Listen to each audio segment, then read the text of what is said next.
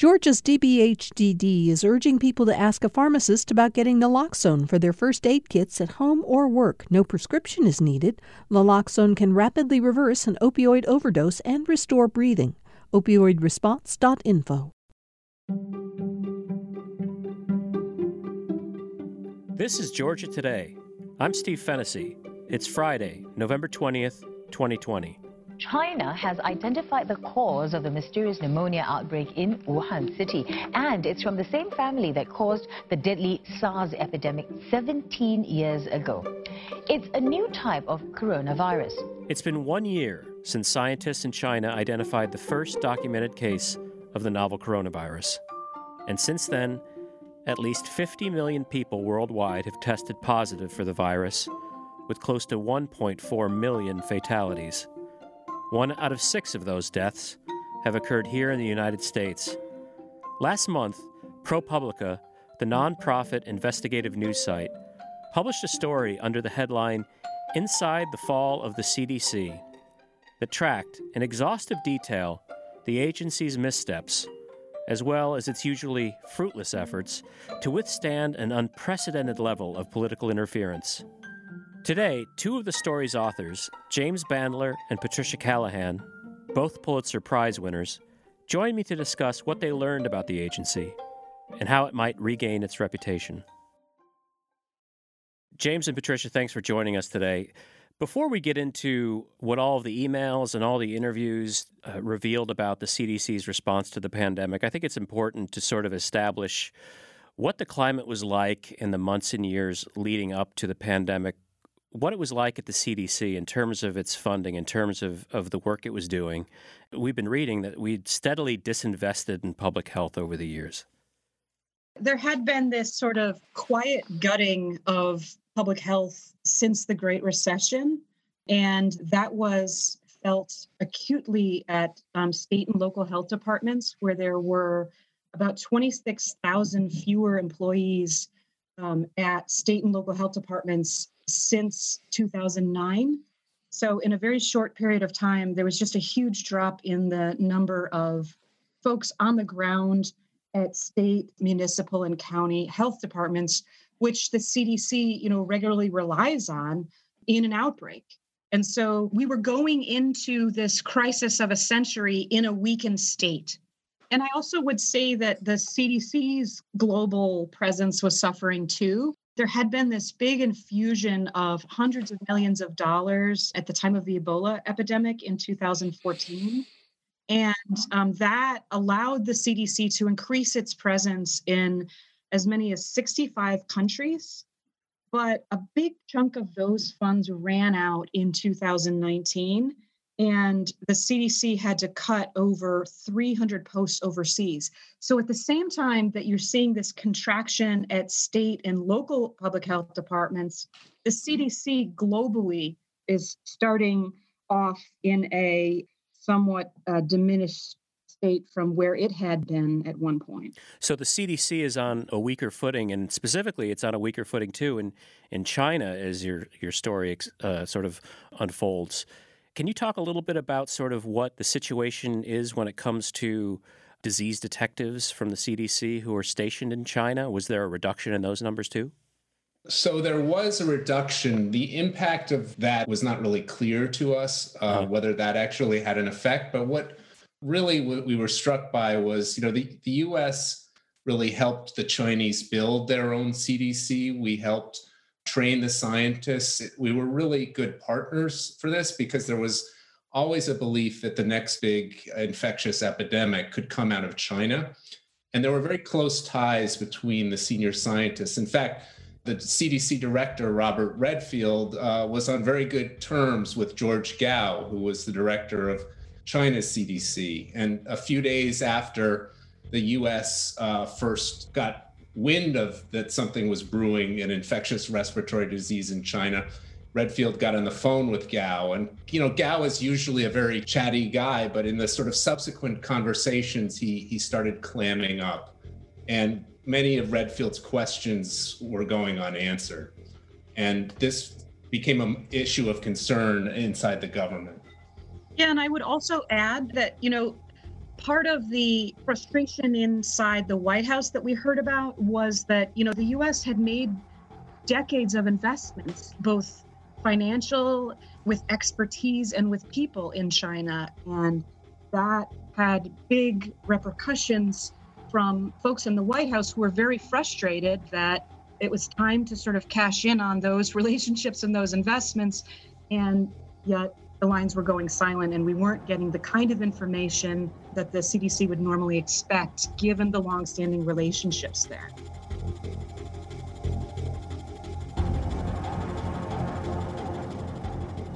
So we have the CDC going into the outbreak amid all these budget cuts. We have a pandemic that's emerging in an authoritarian state. And we have Robert Redfield, who's relatively new to the position of director of the CDC and and was not, in fact, President Trump's first choice to head that agency. What was his reputation coming in?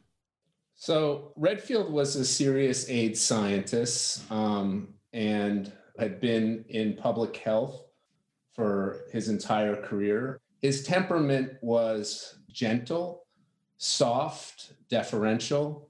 The Trump administration needed a brawler, and he, what it got us, you know, one senior health official told us was like the nicest grandfather you could imagine.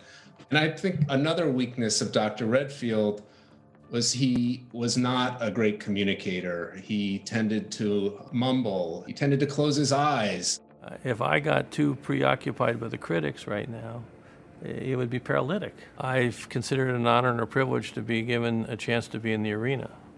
And yes, yes, we fail. We're in it doing the best we can and we're trying to make the best judgments we can. And I'm sure there's going to be plenty of time in three, four, five years for people to go back and do postmortems. But I wish now we would come together and recognize and see the possible that we can beat this pandemic.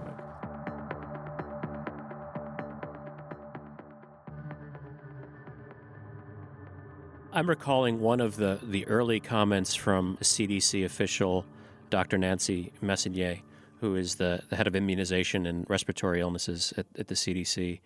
And her comments, uh, this is back in February, really elicited a strong reaction from President Trump's administration. Can you talk a little bit about the effect that her comments had?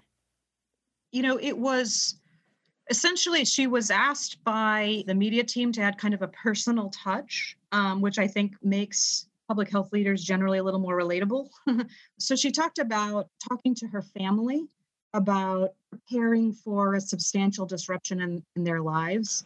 I had a conversation with my family over breakfast this morning, and I told my children that while I didn't think that they were at risk right now, we as a family need to be preparing for significant disruption of our lives.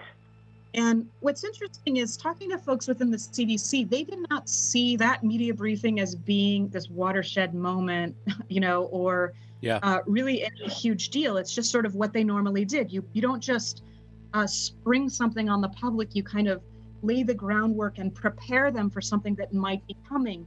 But for whatever reason, her uh, briefing spooked the market, and um, the stock market fell and President Trump was very angry and the next day appointed Vice President Pence uh, to be the head of the coronavirus task force. I'm going to be putting our Vice President Mike Pence in charge. And Mike will be working with the professionals, and doctors, and everybody else that's working. Uh, I look forward, uh, Mr. President, to uh, serving uh, in this role, bringing together uh, all the members of the Corona Task Force that you've established HHS, CDC, DHS, the Department of Transportation, and state. And it was clear that this was kind of the president's stage and not the CDC's. And I think that's where it helps to like just remind people of how it worked in the past, in that the, the CDC would always have a person who was kind of the communicator in chief about things. That, you know, went out the door. Yeah you know and so then you you you find the cdc is just watching the president as he's countermanding science you know you, you get this sense of uh, folks within the cdc you know watching this wall of screens as the president is theorizing about injecting disinfectant as a treatment right and then i see the disinfectant where it knocks it out in a minute one minute. And is there a way we can do something like that? You can imagine how dumbfounded they were. It must have felt like the earth had just fallen off its axis for them, that that's what their lives had come to.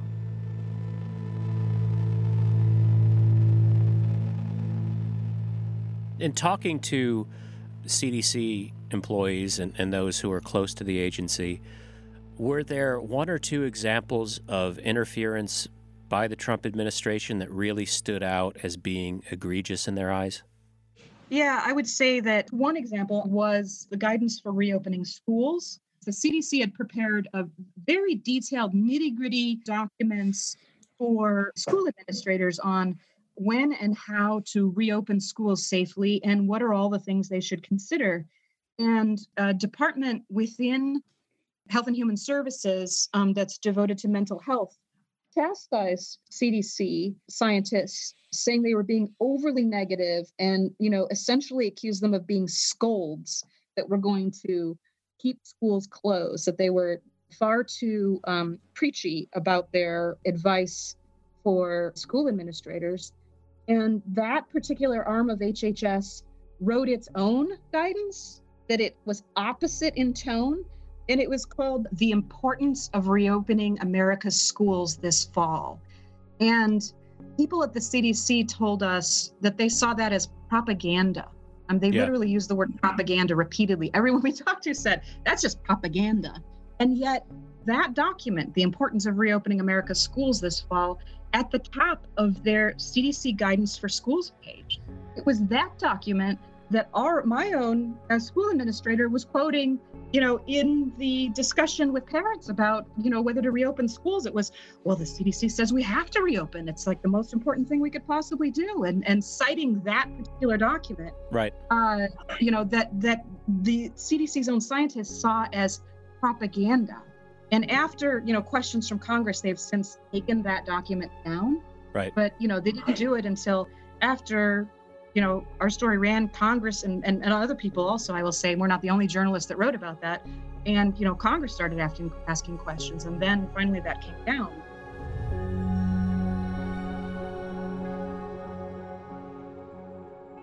One of the things that struck me the most was um, sort of the mandate from, or at least the strong urging from the White House about closing the southern border and using the pandemic as sort of the reasoning for that and how that was received.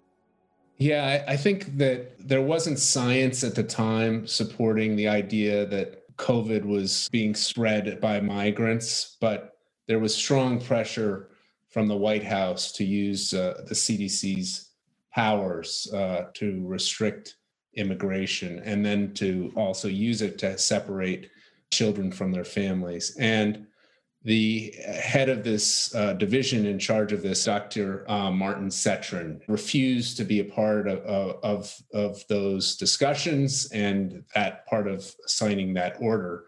There wasn't in his mind a public health reason to do that, according to people we talked to close to him. So, you know, it was one of the more sort of painful moments. He just he just refused to do it in an act of um, small act of civil disobedience. Now, uh, Dr. Redfield did wind up signing it. Yes. So, Dr. Redfield did it. So, so, while he while he may have stood up for it, um, the director wound up uh, making it happen. It's worth noting that that meant that for the first time since the enactment of the Refugee Act of 1980, that people who came to the border saying they feared persecution or torture in their homeland were turned away with no chance at all to plead their case for asylum you know, and that has been a foundational thing in our country.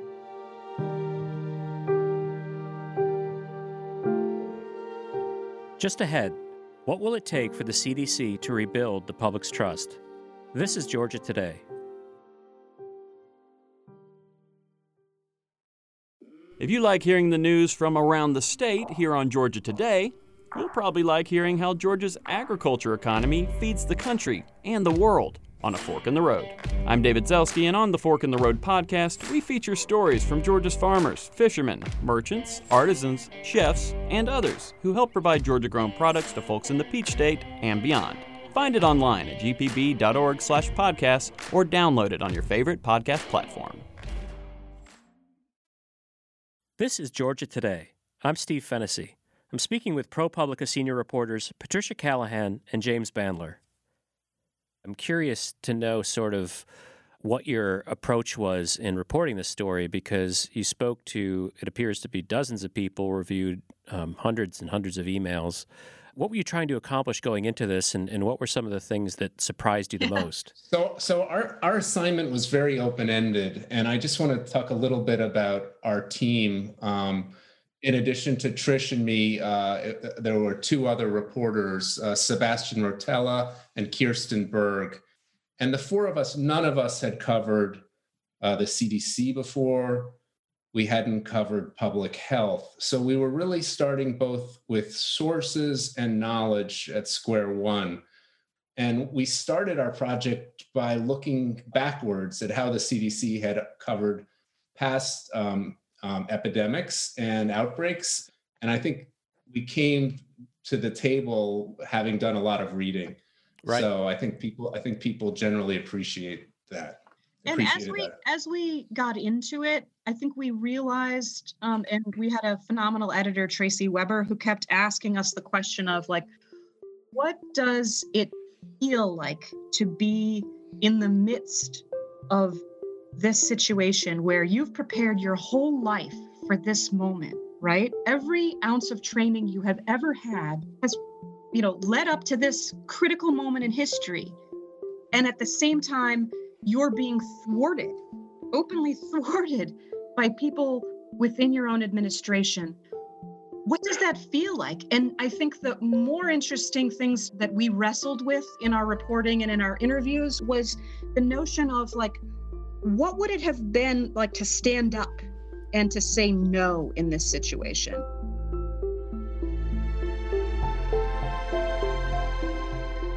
And there was just a deep anguish that we heard from not just scientists, but at all levels of the CDC. We heard from employees there who just were deeply troubled by what was unfolding. You know, and these are veterans who had gone through many prior outbreaks before, right? So these are folks who had been on the front lines of Ebola and Zika and the H1N1 flu pandemic. You know, these this was not their first rodeo by any means, but the degree of interference and the degree of hostility to both scientific expertise and also just government you know just yeah. the, the notion that they would be accused of being sort of seditious or deep state bureaucrats you know what we we heard from folks was this sense of helplessness and and to a certain degree of just deep anger both at washington and also their own leaders inability to defend them and to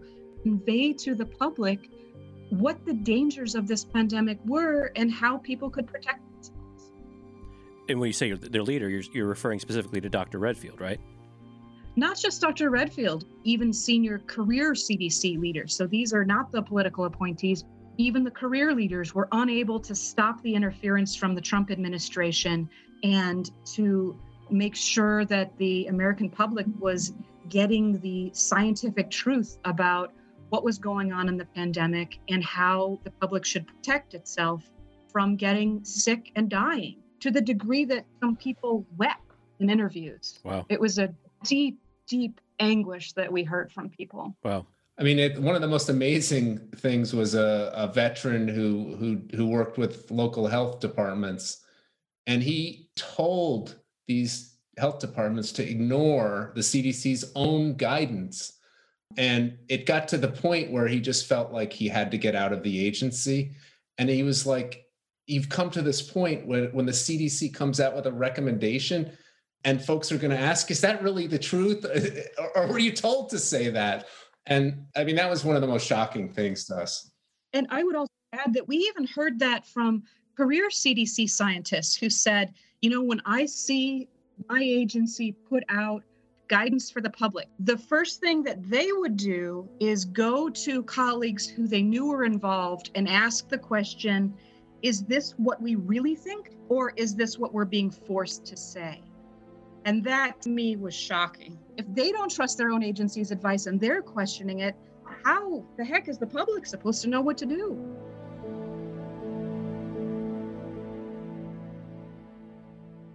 Generally speaking, what kind of power does the CDC have to, in practical terms, affect my behavior? Can they close schools and churches? They can't do that, right? What, what can they do? The CDC has few statutory powers. Um, they can um, do medical exams for immigrants and refugees. They have the power of quarantine for folks coming from abroad and in between states, mm-hmm. but they don't have a lot of hard powers. And most of their power is influence and is, is, is sort of the platform of the CDC. And in the past, when the CDC spoke, people listened. Right. It's that power that's been diminished, and that's probably the most damaging thing the trust uh, we have in, in this agency.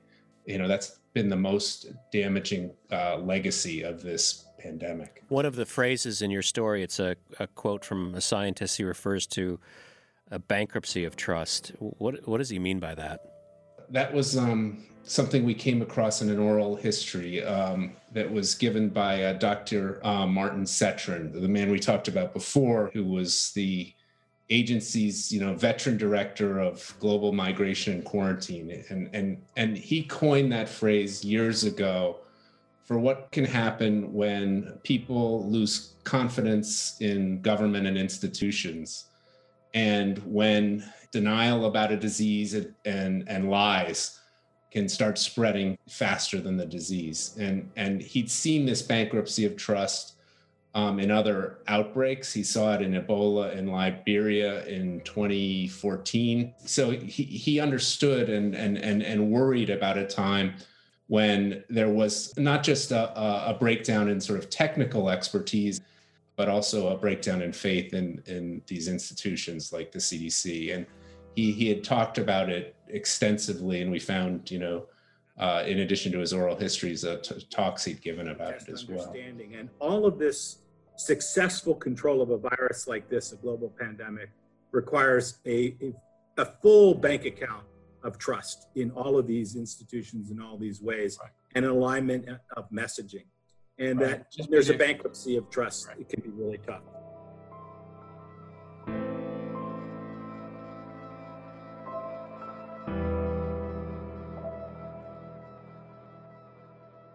In the course of your reporting and talking to um, CDC officials, did they have any insight into how the agency regains and rebuilds that trust? I think the sense, uh, the first thing you have to do is acknowledge your mistakes and how you fell down. And to restore trust, there has to be a full sort of almost a truth and reconciliation commission on on what mistakes were made and how they could be avoided again. Um, and I think that's going to be critical to rebuilding. One thing I would also add is that we did talk to some veterans who worried that this isn't just a rebuilding that's going to happen over the next month. They worried that it could take a generation or longer yeah. to regain that trust, that it's not, trust is not easily won back.